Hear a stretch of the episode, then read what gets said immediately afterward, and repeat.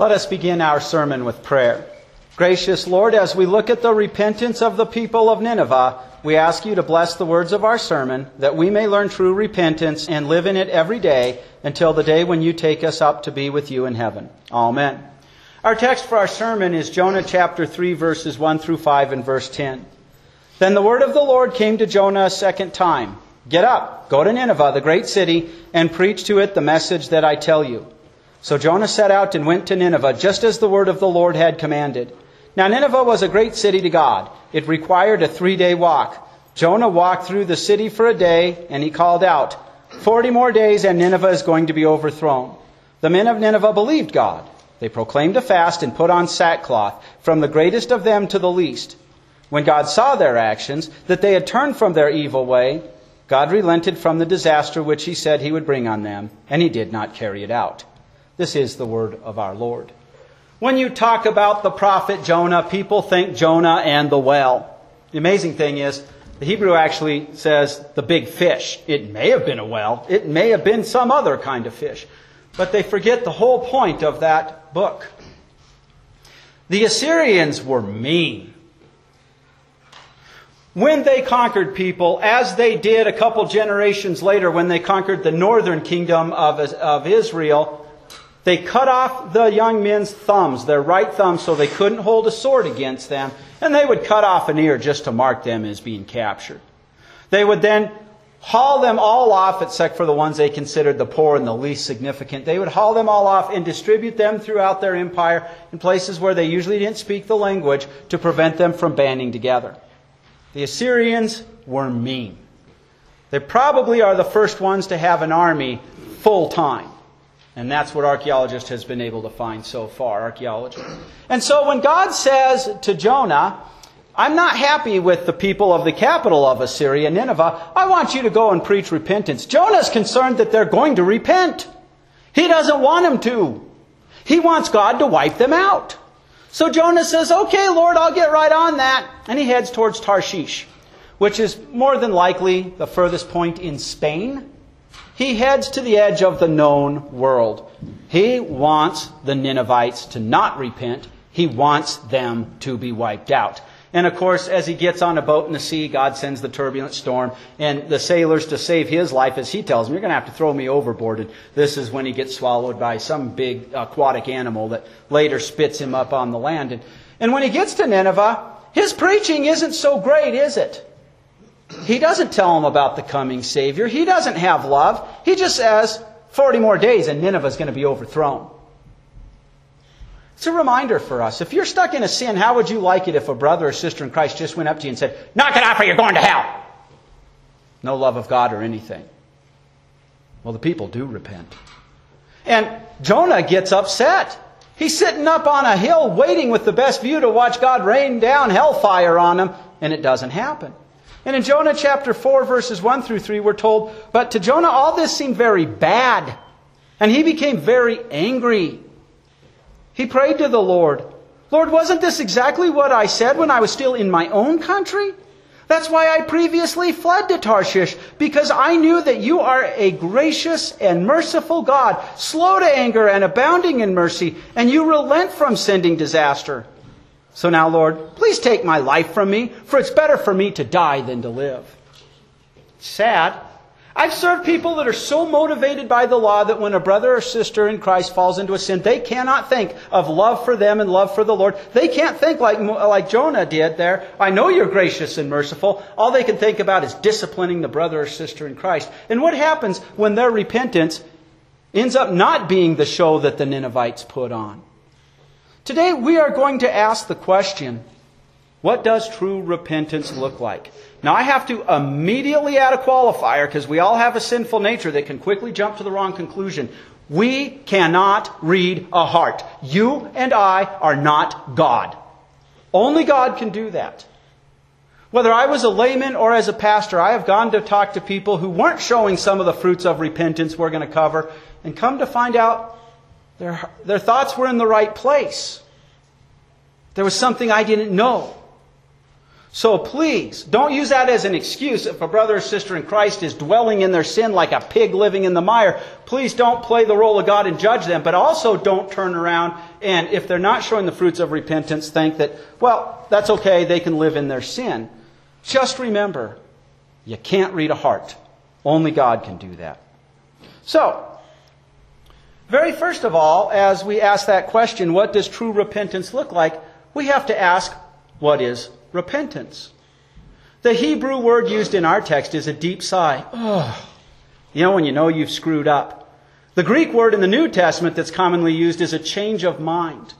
Either Old Testament or New Testament, repentance as we translate it has a narrow meaning and a wider meaning. The narrow meaning is simply sorrow over sin. Let me put that in different words. The person got busted and they're not happy because they're facing the consequences. That's the narrow meaning. The wider meaning is far more complicated but far more beautiful. The person is a believer. They know that God has become a man and lived and died for their sins and has saved them. And it's because of that they have a different way of thinking about sin. They don't want to embrace and live in sin. Now, our sinful nature gets past us several times a day, just in our thoughts alone. And so they end up sinning, but in that sin, they're not happy that they thought sinful thoughts, that they did sinful deeds.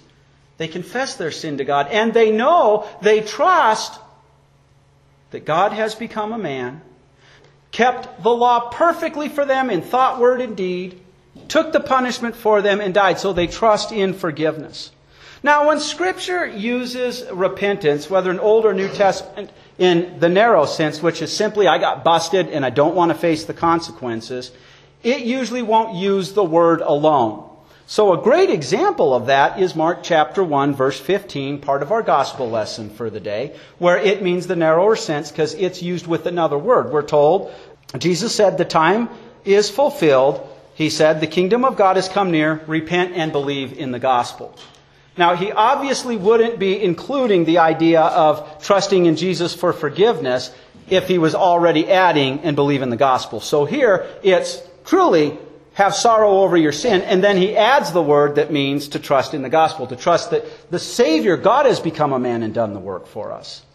When that word for repentance is used in the wider sense, which is only for believers, having a complete change in mind of how we even think about our sin, that's usually when it appears alone. And again, that means you know that God has done the work to save you. God has put a new person in your heart that's engrafted to Christ. So it's you may still have repentance because you're gonna, you're gonna, you don't like the consequences, but you didn't want to sin in the first place. You struggled with it. You're not happy that you've sinned, and you trust that in God's forgiveness with that. So the difference there is as wide as the Grand Canyon. One is an act of faith, and the other is simply just not wanting to deal with the consequences. Bank robber gets busted. He wishes he hadn't been so foolish, but if he could have gotten away with it, he would have continued on, right? So one is just simply not wanting the consequences. The other is recognizing, I have a loving God, I'm his redeemed child, and to glorify him, I didn't want to sin in the first place, and when I did, I confessed it to him and trusted. So which of those did Nineveh have? Was Nineveh the repentance that even an unbeliever can have? Uh oh, we're busted. And they certainly believed in a plethora of gods. So it's very easy to see how they could say, all right, this God seems to be powerful and he seems to be able to do what he's talked about. We'd better repent. Well, Jesus talks about Nineveh in Matthew chapter 12, verse 38 through 41 in a way that can really help uh, lean us in one direction about whether their repentance was just we got busted or whether they were trusting in God's mercy. So in Matthew 12, starting at verse 38, we're told, Then some of the experts of the law and Pharisees replied, Teacher, we want to see a sign from you. But he answered them, An evil and adulterous generation wishes for a sign, but no sign will be given it except the sign of Jonah the prophet. For just as Jonah was in the belly of the huge fish for three days and three nights, so the Son of Man will be three days and three nights in the heart of the earth. The men of Nineveh will stand up in the judgment with this generation and condemn it, because they repented at the preaching of Jonah. But one even greater than Jonah is here. I want to emphasize Jesus says they will stand up in the judgment. That's judgment day, right? In 1 Corinthians chapter 6 verse 2, the apostle Paul says, "Do you not know that the saints, that would be you, you're a believer, do you not know that the saints will judge the world? And if the world is judged by you, are you not competent to deal with insignificant lawsuits?" Unbelievers are not going to judge the world on judgment day. Only believers are.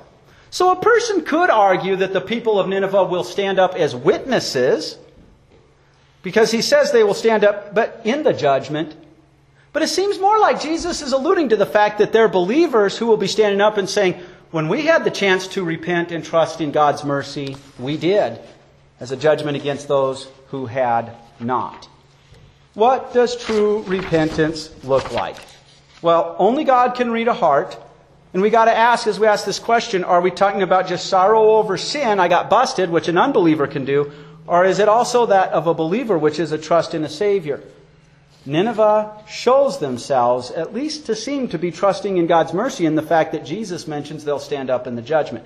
But again, it could be understood the other way. But more so, in Jonah chapter 3, verse 5, we're told, The men of Nineveh believed God. They proclaimed a fast and put on sackcloth from the greatest of them to the least. They're fasting, they're wearing sackcloth. That was uncomfortable. That would scratch at your skin seemed to be more than just an outward show, because it says they believed God. It seemed to be showing that they were genuinely sorrowful over their sins. And the interesting thing is, there in verse 5, when the text says the Ninevites believed God, the Hebrew word used is the word where we say amen, truth. It's the same Hebrew word for faith when applied to the father of believers. For example, in Genesis 15 verse 16, we're told Abram, Abraham the father of believers, Abram believed the Lord. That's that Hebrew word, amen. Abram believed the Lord, and he, that's the Lord, credited it to him as righteousness. So, there's a lot of evidence that seems to be pointing that the Ninevites trusted in God as believers, not just as we got busted. And you can argue the other way, but we also have to ask, you know, there is a commandment, thou shalt not bear false witness against thy neighbor. Is there enough evidence in the Bible for those who say not that, is there enough evidence that they could say the Ninevites did not believe in God and were just simply sorry because they got busted? Because if there's not sufficient evidence, then we're supposed to assume the best. We do not bear false witness against our neighbor. Even more so, though, there's other fruits of repentance they show besides they do besides an outward show. They confessed their sins. One of the verses that was missing in our text today, which is right in the middle, is Jonah chapter 3 verse 8, where they uh, announce to each other, Instead, let the people and animals be covered with sackcloth. Let everyone call fervently to God.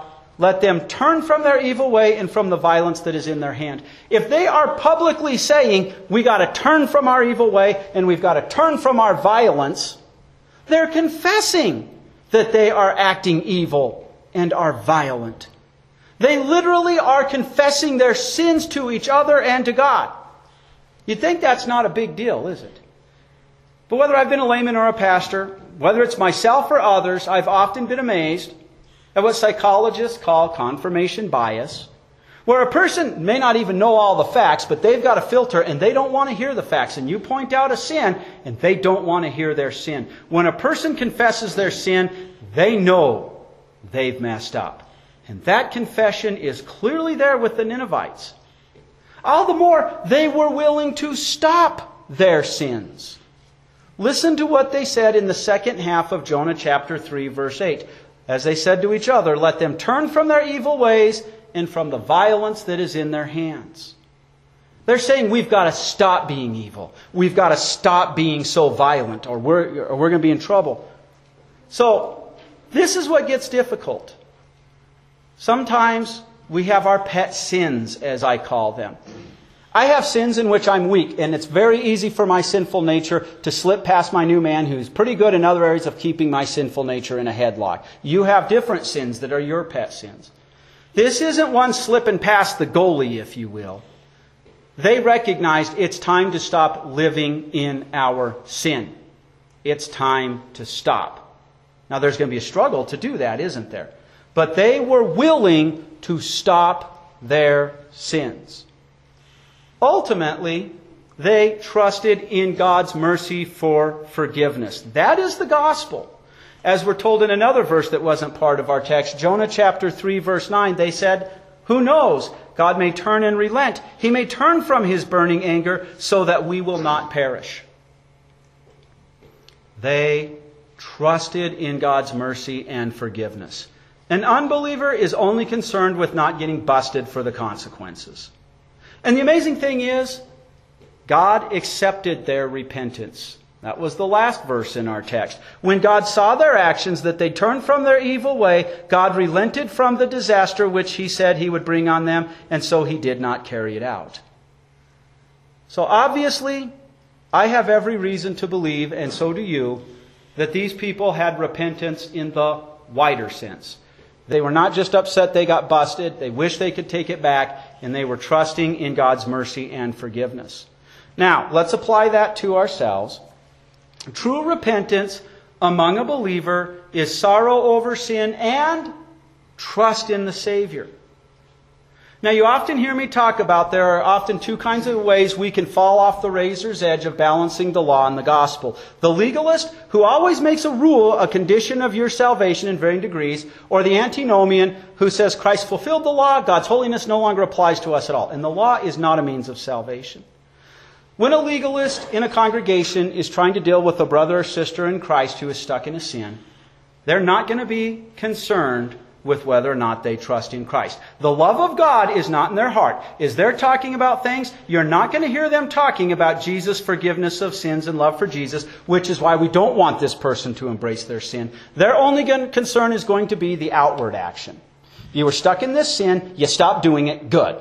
And lots of times the legalist will even make it sound like they cannot have forgiveness unless there are certain conditions unless you do action A or B. And the antinomian, they won't mind that the person's embracing the sin at all because they don't see the need for God's forgiveness there. Ah, God is love. He'll accept you the way it is. They don't care about having sorrow over sin or seeing at least the fruits of that sorrow that come from being connected to Christ. Ultimately, as I said, we cannot read hearts. That's God's job. However, when a brother or sister in Christ comes to us and shows us our sin, and we see our sin, we show the fruits of sorrow over our sin. We confess our sin.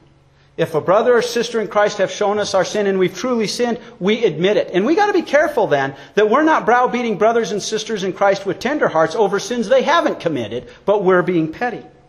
And we struggle over our sin that usually means stopping it, not embracing it. But this is why I keep pointing out we can't read hearts. So I'm going to use an example. You have two people who struggle with the sin of alcoholism. One can just be embracing it and not care, and they can both be drunk and in the drunk tank, if you will. The other one may have fought in a way none of us could see and lost the fight because they are weak. How dare we judge that person? They may be praying, Jesus, forgive me, I've done it again. But when a person is sorry over their sin, it might be a sin they truly are weak towards, tremendously weak. But they're not going to dwell in it like a pig in the mire. We got to be careful about that. Some sins are easier to stop than others. And ultimately, we trust in God's mercy for forgiveness. This kind of repentance only comes when we know that God has become a man and he did all the work to save us. And it's because of that that the Holy Spirit in our heart, having engrafted us to Christ, we view sin in a different way. Yes, we struggle with it. Not just because we don't want to be busted and face the consequences, but because a loving God has saved us and we want to glorify him. And so when we lose the struggle, we trust that Jesus has forgiven us and we keep up the struggle. Amen. Now, he who began a good work in you will carry it on to completion until the day of Christ Jesus. Amen.